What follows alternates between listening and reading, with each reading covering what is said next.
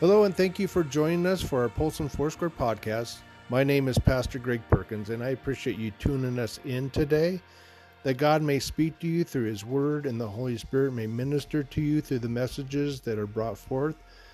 That you'll be blessed, and we pray that you will continue to listen to our podcast, and we pray that you would have a blessed day. God bless you all.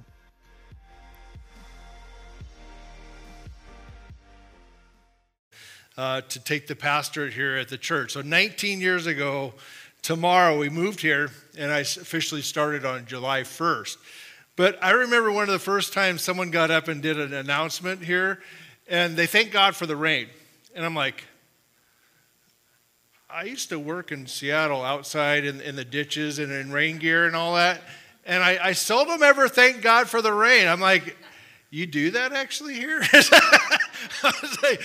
You thank God for, I mean, yeah, yeah, I guess we're supposed to be thankful for the rain, but I, I had been in it so many days over in the Seattle area where my family was from. I'd never really, uh, thank God for the rain because it rained all the time there. So now I'm in a different, I've been here so, as long as I have that I do thank God for the rain. And, and I was actually, it started raining last night, so I'm like, or, and also this morning, woke me up at five this morning with the wind blowing. So I'm like, I'm to go fertilize the yard. So I was out there fertilizing my yard at 5:30 this morning. If people saw me, they would have thought I was weird. But uh, we're to uh, continue on in our, our Mark series, preparing the way of the Lord series that we've been going through. Because really, the whole book of Mark is about Jesus, preparing the way of the Lord for Jesus' is coming as, as John the Baptist starts out with John the Baptist preparing the way of the Lord. But I really think there's a lot that we need to prepare for the way of the Lord in our lives. God, have your way in us. And we sang about Waymaker today. Have your way in us, Lord, because He is the way, the truth, and the life. And one thing that I just saw a picture, the Lord just showing worship, that sometimes we feel like um, we've been raised to, it's like a stairway to heaven or a ladder to heaven. And, you know, we, we feel like we fail more than we actually grow. And, and so we might take three steps forward and then, you know, or two steps forward and three steps backwards. It feels like we're always in this thing. I'm always failing. I'm never going to be this perfect person. Or fathers, for example, I'm not going to be a good father because I just never can achieve that. And the Lord spoke to me this morning. He says, I am not a stairway, I am not a ladder to heaven, but I am the way, the truth, and the life. I am a door. I am a door, not a stairway. Just open the door of our hearts to the Lord, and He will come in. That's the, the, he is not a stair step there. And, and you can never fail too much. You can never fail um, beyond what God's love and His grace for you. Ever, ever, ever. His grace is always enough for us, even as much as we may think that we failed God. Today, I want to read this passage. And last week, we started uh, chapter 9 in, in Mark. If you have a Bible, you want to grab one out of the seat today. We're going to read that here in a moment. But we read the first part, and the first part of Mark chapter 9 was about the transfiguration. Uh, that Jesus took Peter, James, and John up on the mountain, and this is immediately following after that. I said I would kind of continue this uh, message on from last week, and so this is going to be the continuation of this. But I want to start immediately following their um, coming off the mountain. Let's see what happens. Let's start in verse 14. It says, And when they came to the other disciples, they saw a large crowd around them and the teachers of the law arguing with them. And as soon as the people saw Jesus, they were overwhelmed with wonder and ran to greet him. What are you arguing about? He said. A man in the crowd answered, Teacher, I brought you my son who is possessed by a spirit that has robbed him of his speech. And whenever it sees him, it throws him to the ground, and he foams at the mouth, gnashes his teeth, and becomes rigid. I asked your disciples to drive out the spirit, but they could not. O unbelieving generation, Jesus replied, How long shall I stay with you? How long shall I put up with you? Bring the boy to me. So they brought him, and when the spirit saw Jesus, immediately it threw the boy into a convulsion, fell to the ground, and rolled around, foaming at the mouth. And Jesus asked the boy's father, How long has he been like this? From childhood, he answered. We'd often throw, thrown him into the fire or water to kill him. But if you can do anything, take pity on us and help us. And pay attention to this point. If you can, Jesus said, Everything is possible for him who believes. That's a good one to highlight right there. Immediately, the boy's father exclaimed, I do believe. Help me overcome my unbelief. And when Jesus saw the crowd was running to the scene, he rebuked the evil spirit. You deaf and mute spirit, he said, I command you, come out of him and never enter him again. And the spirit shrieked, convulsed him violently, and came out. And the boy looked so much like a corpse, as many said, He is dead. But Jesus took him by the hand and lifted him to his feet, and he stood up. And after Jesus had gone indoors, the disciples asked him privately, Why couldn't we drive it out? He replied, This kind can come out by only prayer. And he left that place and passed through Galilee, and Jesus did not want anyone to know where he, where he was because he was teaching his disciples. Um, let's just stop there. Father God, I just pray in Jesus' name Lord, we may hear from this story what you want to show us about your power over any any lie of the enemy, any of our own doubts, any of our own fears, God, even our own sometimes lack of faith to believe. Lord God, just as the just as the man cried out to you, if you could heal him. And you said, If I can, and you assured him that you can for those who believe, that we may come to belief in seeing who you really are and your power over any lie of the enemy, God, that it would not have a hold on us in any shape or form, God. But we also may know that we can come to you with anything, anytime, any day, any any situation, Lord, we can always come to you and bring it to you. In Jesus' name, amen.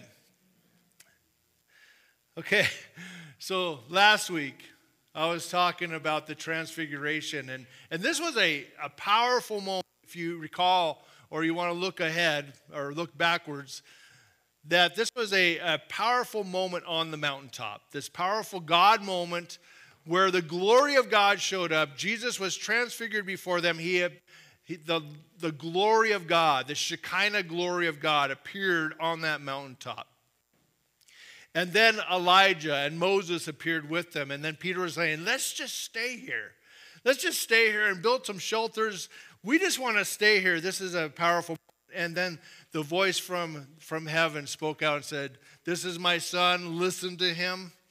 And then all of a sudden, um, the glory, I guess you could say the glory cloud lifted, and Jesus was just standing there with his disciples. Powerful moment. I, you know, what an amazing experience on that mountaintop. And uh, I mentioned sometimes we have those. Have you ever had mountaintop experience? You just like, nothing will ever compare to that.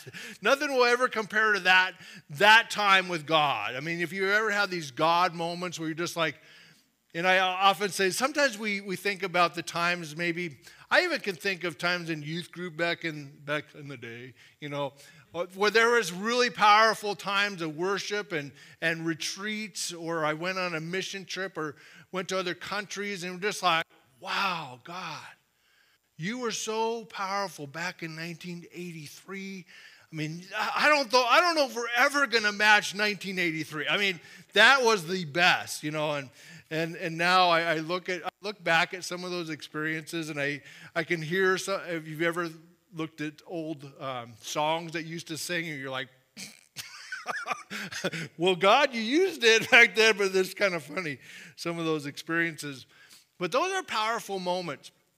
Some people even come back from these places like YWAM, and they're like, I don't know if I can, I can ever get back into normal society again. I don't know if I can ever get back into normal life again because those were so powerful times. And, and sometimes I've honestly seen people just kind of crash and burn because they're just like, man, we used to pray every single day. We wouldn't do anything without the leading of the Lord. And then I come to church and they don't want to do anything. It's like, well, they do, but they work too. you know, so it's like, you know, it's like you, yes, that was powerful, but you also have to come into normal life, you know, like a lot of people live. So I'm guessing Peter at this time, they come off this mountaintop experience and, um, and they go down and they find these people arguing. They find that, you know, this big argument um, happening when they get back down the mountain. And a lot of times, God does give us these mountaintop experiences to prepare us to live in the valley, to prepare us for everyday life, if you will. That we need to be prepared for that everyday life experiences, and sometimes it's messy. Life is just messy, right? And as I, uh, I was talking about these powerful moments, can you have the presence of God in your everyday life? Absolutely, you can, but it might not look like it might not look like the mountaintop, but we can have experience with God every single day if we look for it. And I'm always praying, praying God, show up to me today. As I open my Bible today and read, will you speak to me? It doesn't mean that the feeling I get of this mountaintop experience may not be the same, but He's still there. He's still speaking. He hasn't left you. He's still there, and He wants us to um, have a relationship with Him no matter what. So they come down, find this big argument happening. Jesus and the disciples had, um, had not been able to help this father. This desperate father uh, is coming to Jesus saying, Your disciples couldn't help me in this situation. And so Jesus showed up, and it says they were overwhelmed with wonder. Why were they overwhelmed with wonder at that moment? Um, some people think that Jesus may have still been glowing like, like uh, Moses did when he came off the mountain with the, you know, spending time in the glory of God up on the mountain.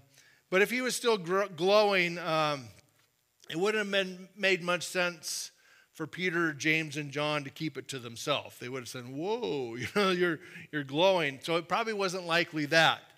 Um, they were amazed that Jesus showed up at that exact moment. Have you ever just had uh, someone show up, just like amazing. We were just talking about you. We were just talking. You just showed up. That's pretty cool. Those God experiences, those very moments, you're just like, that had to be God that just orchestrated that very moment. I can't believe it. You're here. Well, that probably is what happened here. Jesus was, uh, they were just talking about and wishing him to be here because the disciples couldn't help us, and now you're here. Amazing. So Jesus asked, What were they arguing about? And this father stepped forward and he said, uh, His son was sick, or, or rather, he was demonized. His son had been demonized, and, and his disciples couldn't help him in this situation. And, and of course, he was desperate. Um, his boy was possessed by a spirit that robbed him of his speech. And the literal Greek word uh, says that he has a spirit that makes him mute. And so later it's identified as a demon or a demonic spirit that was influencing this young little boy. So um, immediately they come down to, from this heavenly moment to a demonic moment. Have you ever had that also happen? Just like a heavenly moment to a major crash and burn. And Peter was just like, can we go back up there again? can, can, can, we just go back up on the mountain, Jesus? I, I really would like that. Um, but you know this demonic situation, and so how do you how do you deal with these situations? Do you know what to do in these situations? Um, do you know how to deal with spiritual battles? And I would say a lot of Christians have no clue. In fact, they're just like, please keep away. You're scaring me. You're scaring me with this stuff. And I assure you that it's not that scary. But I do believe we need to be aware of the spirit realm and demonic situations because many Christians, uh, many people in our world, in fact, many Christians in our world, would rather not talk about this. Let's just not talk about this stuff. Um, they don't know how to deal with it or they don't believe in it. I'm talking about Christian, pro, uh, proclaiming Christians don't believe in the demonic as being literal. Satan is not literal, hell is not literal, it's just a figure of speech. And I assure you that's simply not true. Um, there are evil spirits that affect people. All demonic spirits have an assignment. And, and it's Just as we have an angelic army, there's also a demonic realm, a, a, a spiritual forces of darkness realm, and it is an army with an assignment, so to speak. So the main issue is never the demon. I assure you, the demon is never the main issue. It's the sin that keeps it there, or the lie that allows a place in someone's life, that gives it that foothold or stronghold in someone's heart or their soul, their mind, their will, and their emotions, that allows a foothold in their life. That's, the, that's what keeps it there. It's the undealt with sin that opens the door for the enemy. And our God is always greater and has provided freedom for us and deliverance from these things, these lies, and these strongholds if we want it. Um, Jill and I have uh, many stories, many stories of, of praying with people over the years and walking them through steps of healing and deliverance through forgiveness, which is the number one issue usually, unforgiveness rather, that uh, walking through people through steps of freedom and, and, and f- confessing sin, of, of letting go of things in their life, opening the doors um, where they have allowed these lies, they believe these lies. And Satan only has a power in a believer's life when we believe his lies. That's the only, he knows that. He knows just like Howard was talking, oh no, he's awake. You know, that's, that's really what is true. Satan knows that we have greater power over him. Satan under our feet in Christ. He's under our feet. And yet, a lot of Christians just like, oh, I cower in fear because, and that's exactly what Satan wants us to do is to fear him. But we never have to be afraid. I'm never afraid of demonic things, ever. Because I know my God is greater than him. And we should all know that. Um, and so there's freedom and deliverance. And one thing I can assure you is not weird and it's not spooky as movies portray, you know, horror flicks and things like that. But one thing I believe is that more Christians should understand this. Uh, unfortunately, many Christians, uh, including ministers, that is, um, do not understand spiritual warfare or how to lead people through walking into freedom and deliverance. Um, now, Mar- later on in the last chapter of Mark, it says, And these signs will accompany those who believe. What are those signs? One of them is casting out demons, healing the sick, raising the dead. You know, we'll see that later on as we finish this, uh, this book. But as humans, God has created us all, not just as physical beings. He's given us a body, physical body, but a mind, our will, our, our, our, soul, that is, our mind, our will, and our emotions is our soul, and also our spirit. Um, that He's created as spiritual beings, right? To, and He wants us to be set free from any, any lies, you know, whether that be forgiveness issues, it could be uh, abuses in our, from other people, the sin of not our own, but some abuse has affected us that has opened the door for the enemy and wreak havoc in our lives through fear. Uh, could be our own pride. Uh, could be sexual issues. Could be witchcraft issues. Um, could be um, tendencies and, and for suicide and death because Satan's modus operandi is always death. He will always, everything always leads to death because he wants to kill us all. And so, if you could see in this story that what did the father say? He keeps throwing himself into the water and in the fire, trying to kill him. That's exactly what he does. He always does. Satan always tries and attempts to kill us all. And so, this is no wonder. This has always been that way. Most of the world believes in the spirit realm. Most of the world, that is. Who does not believe in the spirit realm? Is more Western civilizations do not. More Western civilizations do not believe in the spirit realm. And I've been to countries, and it's, it's not uncommon for there to be demonic manifestations and, and uh, you know, people, even in church services, people will fall on the floor, foaming at the mouth, just like what we read. And just, it'll be this big show and big display and uh, Satan always wants to make a big show. He always wants to make a big display to get people to fear him. And that's what happens sometimes in the, and this not it's not even a question for people to go, oh yeah, that guy has a demon. And you're like, what? it's like, Whoa! I used to get freaked out by that myself because I lacked the understanding of what it was. I'll just share a brief story, but when I was in Bible college years ago and I had a professor and he was uh, formerly a missionary in Papua New Guinea. And Papua New Guinea, if you know any of that, a territory of the world, uh, when they first arrived, um, this was still headhunters. They still killed people and shrunk their heads and everything.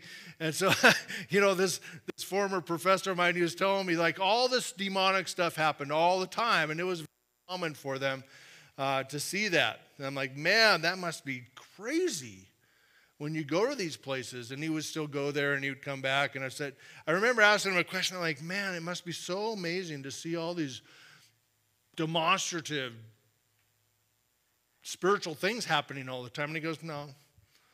You know what it really has done, Greg? And he, I said, what? He said, it's opened my eyes when I step off the plane in America. How Satan doesn't have to make big demonstrative displays of things but he said it's hidden. It's hidden to most common people. You don't even see it. But I've been my eye, my spiritual eyes, he was saying, have been opened to the spirit realm in America because people here don't believe in it. So they don't see it. But I see it every single day. And I could see it in advertising, the sexual, the sexual implore of advertising. I can see it in this and so much. He said it's demonic, and you don't even realize it. And I'm like, huh. And that, that, that started the process for me going, Lord, I want to be discerning of spirits. I want that spiritual gift to be able to understand this more because I, I lack the understanding. And so, if you want that, God will show that to you, not just for knowing it, but know how to deal with it, how to prepare for it, how to battle with it. And so, Jesus and his earlier followers, they believed in it. They believed and they, they knew that there was a spirit world inhabited by God, angels, demons, Satan, of course, and principalities, powers of darkness. So, is there such thing as being possessed by a demon or an evil spirit? Yes, we just read about it here in this passage. Often we don't see the word possessed in scriptures unless you're reading, probably the King James Version says possessed. But uh, it's actually not the best description or translation of that word.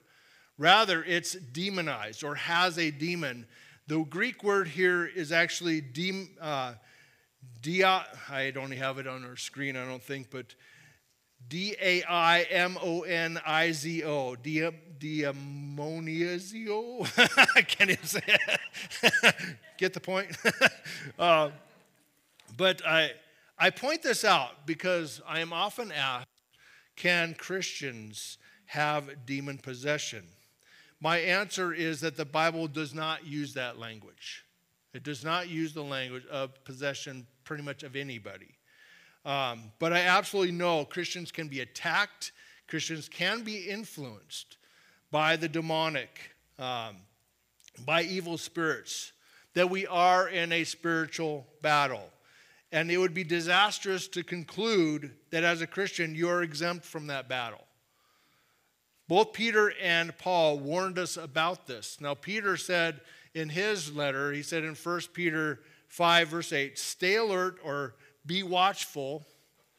Watch out for your great enemy, the devil, because he prowls, around like a roaring lion, seeking and looking for someone to devour. What is that saying? He's writing this to Christians. Watch out. Your devil prowls around like a roaring lion seeking whom he may devour. And this is where, number one, today I want to point out is that we need to be prepared and we need to be aware. Absolutely. No army goes into battle without preparation. That you need the equipment, you need to know the tactics of your enemy. No one, no army, our U.S. forces would never go into battle without examining and figuring out the tactics of their enemy? Of course not. And when I go backpacking, I know here locally we have grizzly bears, we have mountain lions, and so I don't ever go up in the mountains without packing something, either bear spray or, you know, my handgun, something to prepare protect myself from harm, right? Probably more than that, I'm not afraid of bears and mountain lions as much as I am mosquitoes. I come prepared every time because I think those little critters are demon possessed little stinkers. And man, I hate them. I hate them. So I come prepared. Um, I do not want to be lunch for an angry bear or mosquito or anything else. We have very real adversaries. And uh, whether they be animals, people, mosquitoes, or demonic influences. And we're reminded about this in Ephesians chapter 6, right? And I want us to point out in this scripture, this is probably the, the highlight of all the scriptures in the armor of God scripture in Ephesians. Paul writes this. He says, finally be strong in the Lord and in his what? His mighty power. Because he says nothing about be strong in your own power. You know, so be strong in your own power. Have, have some self control. No, it's put on, be strong in the Lord and in his mighty power. And we always have to remember that. Put on the full armor of God that you may be able to stand against the strategies of the devil. For we are not fighting against flesh and blood enemies, but against rulers, against authorities of the unseen world, against the mighty powers of this dark world, and against evil spirits in heavenly places. And when I see things rising up in our country and I see things rising up in other places, and I'm just like, you know, this is a spiritual battle. Our battle our knees.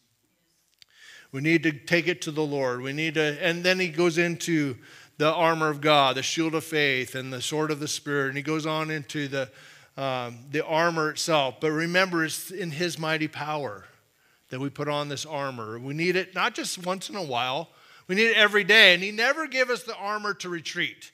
There's nothing for the backside. you're, you're just supposed to keep moving forward in that battle and, and that say, you know what, I am not afraid. I'm going to carry on. And we are engaged in a spiritual battle. Therefore, we need to be aware, we need to be prepared, we need to be armed for battle. The good news is that Jesus wins the battle every time. He won the greatest battle of all. But when we're faced with battles that just come our way. We can know, we can turn to the Lord, and He's given us powerful weapons. You know what? What did Jesus do when He was tempted by Satan? He quoted Scripture. He quoted Scripture to him. That's a powerful weapon, the sword of the Spirit, which is the Word of God. Use the Word of God. You know, and, and so God has given us authority over evil spirits, and they have to leave at His command every time. And this is one thing you have to grow in your own confidence in the Lord. You have to grow in confidence in the God that you just like that I serve. Because like David stood before Goliath, he said, You shall not. You're speaking about my God here. You're speaking about my God. And you're gonna, you're gonna die, buddy. You're gonna go down. Because I'm not gonna, I'm not afraid of you. And I'm gonna keep on, you know. And so, yeah, he was mocked. Yes, he was cursed. And guess what? Who won the battle in that situation. We also have spiritual battles like that, that we don't have to be confident in the Lord and in his mighty power. And one thing that we can do, and, and I'm not saying uh, uh, what, what, what sometimes Christians do, they, they're, they're weak in their prayers. They're weak in their prayers. They pray with doubt. And sometimes we do that even with spiritual attacks from the enemy. And there's two ways to pray there's, there's the one where you petition God. You petition God and you ask, Lord, I ask that you would do this. Uh, I ask that you will bring healing in this person's life. I ask that you will take this thing away from me. I ask, yes, we are supposed to ask the Father. There's also times, and this is where a lot of Christians go, oh, we can't do that, we can't do that. And it's a command prayer in the name of the Lord Jesus. I command this to stop now in Jesus' name. We can pray this for healing. Uh, you can pray it, you know, and, and we've done this that, you know, I pray a command in the name of Jesus that inf- inflammation to leave that knee in the name of Jesus and be gone. You can do that? Oh, yes, you can. yes, you can. And I'm not saying you're using the Lord's name in vain or you're, you're taking but he's given us authority, and, we're going to talk a little bit about that today and see that he's given us that right as children of God to say, in Jesus' name, this be gone. And that's what Jesus was saying. He commanded that demon out of that little boy and he had to go. We can do the same. And it says this in James chapter 4, verse 7 always, look at it this way always in humility, humble yourself before God, resist the devil, and he will flee from you. Other translations say, submit then to God, resist the devil, and flee from you. We always do it in submission, we always do it in humility before God. God, this is not me. I, I'm humbled by this. I, I submit to you, Lord. And out of my submission, out of my relationship with you, this has to go. This has to go. One more question Does the Bible teach us that all sickness is caused by evil spirits? Well, no, no, not everything is in this in this way that we're just read about happens. Some of us, some of it is, as in this case, but again, where does sickness come from? Does sickness come from God or from Satan only? This is a big question. I mean, a lot of people don't know how to answer. And I do not believe God gives us cancer, that He gives us sickness, that He wants to teach us a lesson, that we're just, you know, He doesn't give us that. He does not give death. Death is a consequence to us all in this world. We are living a fallen world. We live in a sinful world. And uh, the devil, devil does come to kill, steal, and destroy. That is his MO, like I said. Some sickness and pain is specifically demonic uh, spirit of inflammation, spirit of uh, infirmity. Those are demonic spirits, actually. And so there are also sickness that are caused by viruses, as we've seen and known this last year, bacteria. Um, pain is. Um, because of sometimes outside influences, or pain could be because we're just old. Our bodies are breaking down, amen? no matter, no matter, Jesus still heals. And Jesus would discern whether also a sickness was a spirit of infirmity or, or demonic spirit caused by that specifically. Uh, so this father exclaimed, explained to Jesus this condition. And then Saturday says, I asked your disciples to drive it out, but they could not. And uh, later, um, would ask Jesus why they couldn't. And Jesus said, This kind can only come out by prayer. And some other manuscripts uh, add fasting, by prayer and fasting. But later in Mark, we find that Jesus had given his disciples authority over evil spirits, right? Uh, earlier, we had seen that in, in the, the Gospel of Mark. It says in Mark chapter 3, it says in verse 14 and 15, then he appointed the 12 and he called them his apostles and, and they were to accompany him and he would send them out to preach, giving them authority to cast out demons. Um, and this is when Jesus called and chose them to be his, his apostles. Then in Mark chapter 6, we also saw, it says, he called the 12 disciples together and they began sending them out two by two, giving them authority to cast out evil spirits. So again, this was just a common thing for them. It wasn't even, you know, you might not hear about this so much. I'm going to send you guys out this week to cast out demons. Does anybody want to sign up? Anybody? Come on, come on. okay. Um, well, this was not something they, they disbelieved, it was something they knew. And we also need to know it too. Uh, he, this was pre Pentecost. So, this was an impartation of his spirit that he would send them out, an pre impartation of his spirit pre Pentecost, where the Holy Spirit came. So, Jesus was giving them authority and said, Go out and cast out demons in the name of God. in the name of God. Well, after Pentecost, that's when the Holy Spirit did come, and He empowers all believers. The, the Holy Spirit is in you. But for some of us, the Holy Spirit has not been released in us unless we ask for the baptism of the Holy Spirit. And we talked about that before with the baptism of fire that John the Baptist spoke about, that Jesus was going to come give. So this was pre that. And so Jesus was sending them out to preach and also to cast out demons so, and heal the sick. So twice Jesus had given them authority. So in this situation, why did this not happen? Didn't this was previous. This was prior to them being go, going out a couple other times. Why didn't it happen this time in this situation? Um, is Jesus referring to a special class of demonic spirits that are hard to cast out? Um, is it possible th- that he's referring uh, rather to evil spirits in general? Uh, evil spirits are cast out by prayer. Uh, but how does that work? Is it possible that Jesus meant they needed to pray right then on the spot? Um, what, what was the situation that kept that from happening? Now, are there classes of demonic spirits? Yes, there are. there are demonic spirits, and there are uh, greater levels, if you will, of demonic spirits. But maybe they had relied on their previous successes. Maybe they just didn't even think about praying. Oh, we didn't, they didn't even pray at all. You know, what I mean, how many times you just like, you know, yeah, I'll be praying about that. I'll be praying for your son, and I hope he does well. And, and maybe they just left it like that. they should have just prayed right then. They should have just said, In the name of Jesus, come out. And maybe they didn't do that.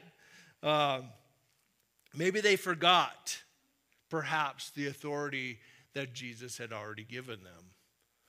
Do we ever forget that? Do we ever forget who we are as believers? When you're caught up in those moments of doubt and frustration and anger or, or depression, I forget who I am sometimes. I forget that I'm a child of God. Yes, I am, right? We sang that today. Yes, I am. And that's my second point is that you need to know who you are. Know who you are. Are you confident in who you are in the Lord and over the attacks of the enemy? Are you confident in that? That as children of God, we are called to a relationship with Father God, just like Jesus had. Jesus, you're never going to read about Jesus questioning his own identity. He did not. We're in a world that questions their identity almost every day. There's an identity crisis in our world. We don't know who we are, so we just want to identify as this this week, and maybe I'm going to identify as this this week. That's not how it works, buddy. That's not how it works. You, I don't identify just as your own personal preferences. You identify by who God says that you are. We need to discover that. Who do you say that I am, God? I need to be confident in who you created me to be. And sometimes that's the very point, is that people don't want to know what, who God created them to be.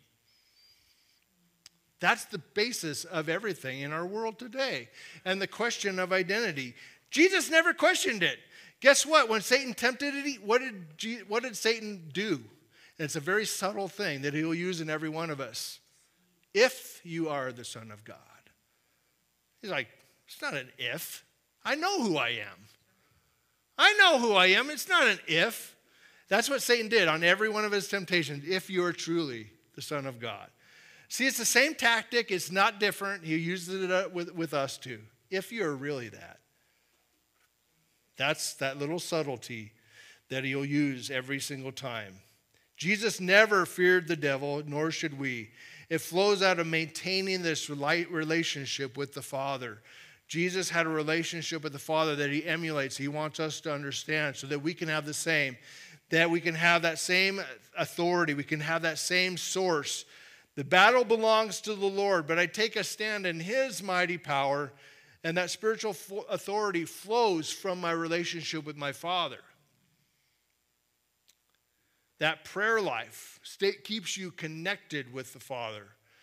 That relationship that gives you that spiritual authority. And it may be best to understand it as both. We need a lifestyle of prayer to be connected to God, and we need to pray in the moment and not rely on ourselves. Prayer is one of the primary ways to express our faith to God. We turn to Him and ask for His help. Yes. Pray to failure to pray is failure to trust. So older translations add fasting, and fasting is the uh, abstaining from something, usually food, that is, uh, in order to seek God. And yes, I recommend fasting, fasting and, and making that sacrifice to lay that down because Jesus fasted in the, for 40 days, right? He fasted during that wilderness time and he was tempted at the same time during that time. We fast to grow in relationship we fast to grow in our prayer life.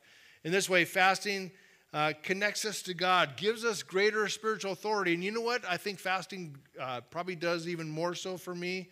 It, if you can get self control by fasting, you can get self control over many other areas and other temptations in your life. It's like, no way. It's learning to say, God, I'm not going to let these things control me. Any, any habits, any addictions in my life, I'm not going to let those things control me because I know my God is greater. And so this father comes and said, I asked them to drive out this demon. And Jesus replies, Oh, unbelieving generation. Oh, unbelieving, how long am I going to stay with you? Why can't you see this? And sometimes we, we fall into that category are we a generation that still doesn't believe? Yeah. Nothing's new under the sun. We, we're still battling with some unbelief issues, believers included. And so he addressed, he addressed, bring the boy to me. And so the disciples have failed. Jesus steps in. And when the father brings the boy, this it says the evil spirit saw Jesus and threw him down into this terrible uh, convulsions, foaming at the mouth this powerful encounter where the forces of evil uh, are met with the kingdom of God at that very moment. And again, he always tries to make a show and display. And whenever I've faced a demonic situation specifically, I just take authority over. Do you know that you can take authority over and say, You will not manifest in the name of Jesus? I say, You will not. And I, I mean, I've seen literal possessed people. I mean, if you, you can, you can choose to believe it or not, but it's, it's true. What I've experienced in uh, my own eyes many, many times, people just like could not move. I'm like, you are not going to make a display, and I'm not afraid of you. In the name of Jesus, you're going to be silent and you're not going to manifest. Because I don't believe Satan and what you're trying to do to scare anybody. I'm not going to let you do this. In this case, it was manifested, and Jesus said, Be quiet and come out. And he did. Um, he always tries to make a show, like I said. But this is where this exchange happened. And it's like, you are not going to have your way and you're going to go out. You're going to leave. Again, a lot of people are afraid of these situations. And um, I, you have to understand in, in the spirit realm that. Um, what am I trying to say? That we don't have to yell. You probably, I've seen many bad demonstrations of this. Bad demonstration, screaming and yelling and saying, just come out and, and trying to cast demons out. And I'm like, it's because you really lack, you really lack knowing how to handle this properly. Satan is not hard of hearing. He's not. He's not hard of hearing. And you don't have to get your you know, all riled up. You can say, in the name of Jesus, you come out and you just shut up. You shut up. And, and I've done that. Uh, um, I can't count how many times I've done that. And it just, just like we don't have to, you can talk just like I'm talking right now. Because it's, again, who are you? Are you confident in who you are in the Lord and in his mighty power? And so Jesus said, um, the man came, he said, if you can do anything, take pity on us and help us. If you can, Jesus said. Everything is possible for him who believes. And immediately the boy's father said, I do believe, help me overcome my unbelief. If you can. Faith doesn't say if you can. Again, remember that if? Where does that come from sometimes? The enemy. If you can is not from God. I know you can.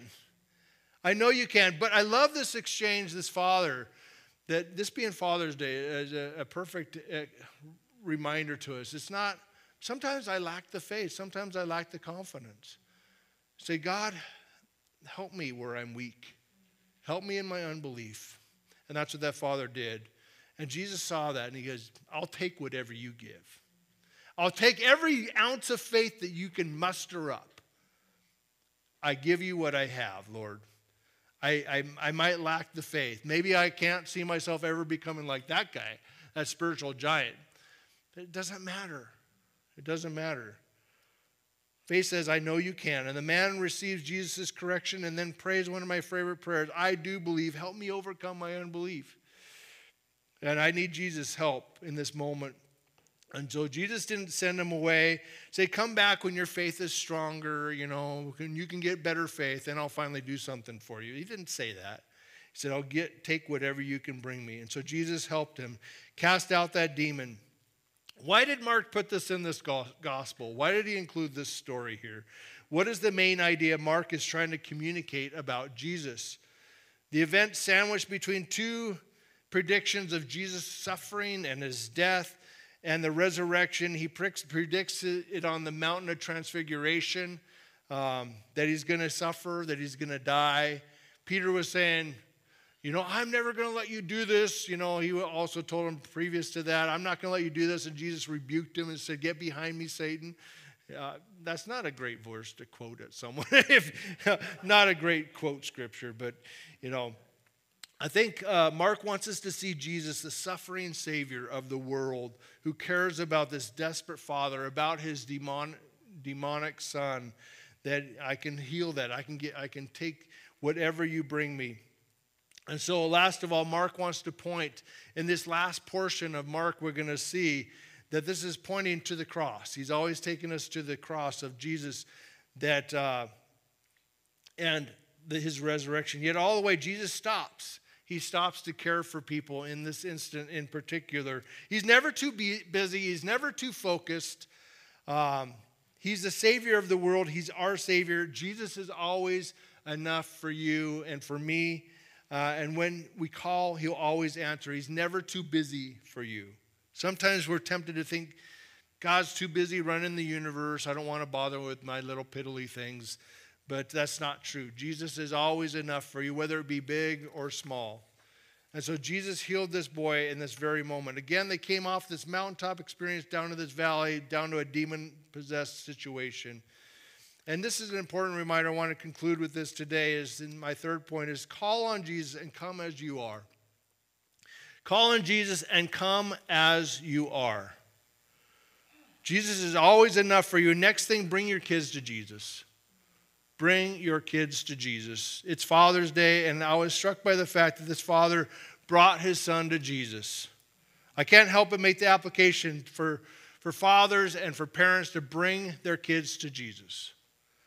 Do you know that God places high priority on the men to be spiritual leaders of their family?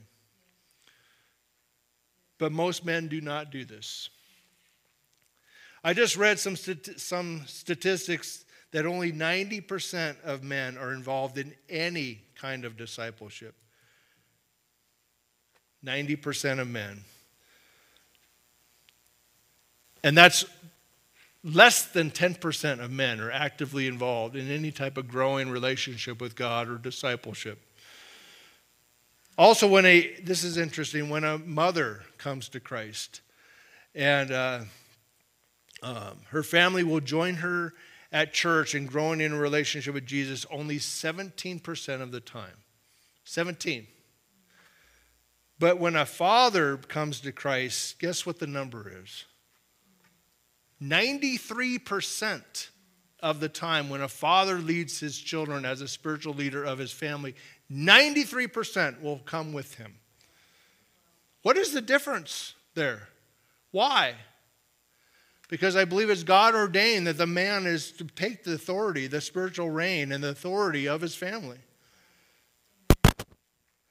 The reason our society has so many issues is the absence of fathers and their absence of following Christ and spiritually leading their family. In fact, 85% or more of those in prison have no earthly father figure in their life. There are many other statistics along with this, but can you see? Do you think just maybe a father has an important role that we should take more seriously? You know, again, maybe I failed. I failed as a father, I messed up. But you know what? I've also had to be free to admit to it. it takes a man, a humble man, to go to his own kids and say, I'm sorry. I'm sorry I messed up. I wasn't this man. I wasn't the father. I wasn't the perfect father. Thank God, as we sang today, we have a perfect father. Just admit it. Guess what? Your kids might be ah, shocked to hear you apologize and ask for forgiveness. It's never too late to start, even if you've messed up for years. It's okay. Just start somewhere. Jesus said, Bring the boy to me. And, and when we later get to the next chapter, in chapter 10, it says parents were bringing their kids to Jesus, and disciples tried to stop them. And Jesus said, Bring the kids unto me. Kingdom of God belongs to such as these. Let the children come. Bring your kids to Jesus. And today, I want to speak directly to the dads to bring your kids to Jesus. Absolutely. Often, moms are the primary nurturers of their children, but I want to challenge the dads, and, and I, I, am, I commend single parents, I commend them. Um, but, you know, it's the, it is a big job for the, and take the responsibility to nurture and to care for the kids as a father. It was a dad who brought his boy to Jesus for healing. Dads, bring your kids to Jesus. How do you bring your kids to Jesus? I want to give you a, a few bullet points, if you will. First, you pray for them. Pray, pray, pray every day. Pray for them. Dads, I hope you pray for your kids every day. And it doesn't matter whether they're adult kids or little kids. You never stop being a parent, do you? You're always praying for your kids. I'm always praying for them every day myself. If you don't pray for them, who will? You are the responsibility to bring them to Jesus. God has entrusted with them with your care. And again, you say, well, they're, they're over 18. Who cares? Pray. Pray for them. God has entrusted them to your care, and it's proven that when a spiritual father leads his family, their children will follow as well. Pray for your kids and then pray with your kids. Pray with them. This is one of the ways to bring your kids to pray with them. Bring your kids to Jesus, pray with them, and what are some other things you can do? Another one is model your relationship with Jesus. Model that. The biggest by far, this is one of the biggest things you can do. Kids emulate, they, look, they imitate you, they look at what you do and what you say. So watch what you say, right? But you can't give away what you don't have. So nurture your own relationship with Jesus and model that, live it out in front of your kids, be that example, and they go, wow, my dad is the real deal. He, he follows Jesus model a devotional life to them. You know what? I, I've become a spiritual father for some that didn't have an earthly father. You can also become a spiritual father for someone else. You can adopt someone, you can take them in and be a spiritual leader or, or, or person in someone else's life if you don't even have some of your own kid. Um, but you can model a devotional life, and that is let them see you reading the word. Let them see that, model that for them. Your children will see what you do. Read that Bible, journal, talk about it with your kids so they can also learn to do it themselves. Also, make church a priority. Make it a priority. For my family, it was never an option, not just because it's my career choice. Say, you know, this is my job, you need to come. No, it was like, this is what the Perkins do. I've even had exchange students, and I've had other people live in my house with me, and I'm like, it's not an option. You come to church with us. So I just want to make that clear. That's what we do. That's what we do as a Perkins. We go to church. And so it didn't matter if we felt like it or not. It didn't matter. Sometimes I didn't feel like it. I was like, I don't feel like it this morning. well, you're the pastor, Dad. Um, so, but the Perkins were committed to following Jesus. And uh, this is what we do we go to worship together. And then when we open the doors, we sacrificed other things to be in church each week together. And uh, also, we prayed together as a family, mainly at the dinner table, but we made a, we made a, a I don't know what it was. It was just something that we did. It was sometimes people have family prayer times where they meet in the living room and sit on the couch. Ours was mostly the dinner table. So we, we sat at the dinner table, and even if it was just Lord bless this food, but we still had times together and we shared. And that we said no cell phones, no TV. That's still the rule today. And, and you know, even, well, cell phones, they're everything. Put the cell phone off, you know, we're having dinner together. So that we made that a priority. Make something sacred in your marriage, make something sacred in your family together. If you don't, who will? And a lot of times people are just so uh, on the rush. You know, we're going through McDonald's drive through. We just have TV dinners all the time, and we just never stop to pause to have time as a prayer time together as a family. And I, and I say, try to make that. If you haven't, start. Start something. But basically, come to Jesus as you are. As this father, you could say he had wobbly faith, he had weak faith, but he didn't let that stop him from coming to Jesus. He admitted his faith was weak. I admit it. I'm weak. That's all we have to do. Just come and say, I'm weak, God. I'm weak. Help me overcome my unbelief. And Jesus took what he had and he healed his son. And sometimes we hesitate to pray because we don't think we're good enough. And we're not. Unless, of course, you have a Mr. Goodbar. And if you have a Mr. Goodbar, then you will be good enough, guys. So there's only 10 of them up here, I think. So otherwise, you're just going to have to get a Twix instead. you can be a Mr. Goodbar or a Twix. I don't care. Um, but you're not. You're not going to be good enough. And that makes it clear that if we are good enough, then we don't need Jesus. Only He, He says, I became sin for you so that you can become the righteousness of God. Just admit it. I am not good. And our whole world teaches us just be good, be good, be good, and then you'll go to heaven. I'm like, that's not even scriptural. I can never be good, not even one. I can only say, God, I submit myself humbly before you and admit I'm a sinner. I am weak in my faith and I need you, Jesus. I come to the cross and I admit my failures. As a father or as a just uh, anyone in this room, I admit it. I have to admit my own weaknesses, my failures to you, Lord, and He'll take that pit, little bit of faith that you bring Him He'll take whatever you can bring and he will say, Now I declare you righteous in my sight.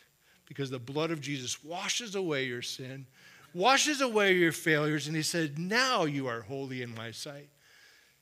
It's a God moment. Come to Jesus as you are, and he will change you into his likeness. And the story is not just an every it's an everyday thing. I don't just go, well, back in, like I said, back in 1983, that was when I really had a God moment. You can have a God moment every day. So this story is about a weak man's faith, but a strong Savior. And in the end, what really matters is not the strength of your faith, but the strength of our Savior. What really matters is not how good you are, but how good He is. Come to Him as you are. Let Him change you. What is one thing Jesus is speaking to you about today? Maybe you dads, could be anyone in here in this room. What is God saying to you? Maybe you just want to write that down. Maybe it's just even a prayer. Write that down and to say, I take this now, Lord, as a prayer to you. This is what you're speaking to me. Let's just close in prayer and let him identify one thing Jesus is calling you. What is he asking of you today? Write it down as a prayer and give it back to him. And Lord, we do. Lord, we need to recognize that there is a a battle for our soul. There is a battle. We are in a spiritual battle every day, whether we recognize it or not. But Lord, help us to know who we are or that you call us to be. You call us all to be your children. And Lord, in order to be really a child of God, I need to surrender to your love. it's not a surrender in just the gloom and doom and the judgment of God. I surrender to your love. I surrender to your grace. I surrender to you, God, that I am weak, but you are strong. And Lord, I ask you to take my failures, take my sin, Lord, from me once again. I know you can. It's not an if, it, I know you can. And Lord, even if I'm battling with some strong, pretty heavy stuff, could be even demonic, Lord, I know your power is greater over the enemy, and I have to believe that. I have to know that. Build my faith, Lord, that and show me, Lord, I have been given your authority to say, Be gone in the name of Jesus, and you have to flee. The enemy has to flee. Lord, I just thank you that as I come to you, you take what I bring and you call me the righteousness of God. Thank you for that, Lord. Thank you for that assurance today. Thank you for that confidence. Thank you for your love. It's your kindness that leads us to repentance. And Lord, I admit I am a sinner. And I call on you, I need you as my Savior, I need you as my Lord, that I may live today and follow your ways. And then tomorrow, I'll get up and say the same thing again and again and again because your grace is again and again and again always there for me, Lord. And I thank you for that. In Jesus' name, amen. Amen. Hey guys, Billy here. I'm the media director here at Polson Foursquare, and I'm glad that you guys could join us this morning. If you guys are looking for more information, you guys can go to polsonfoursquare.org. And if you guys enjoyed the sermon, consider subscribing or sharing it with a friend. Thanks for joining us this morning, and we hope that you have a blessed week.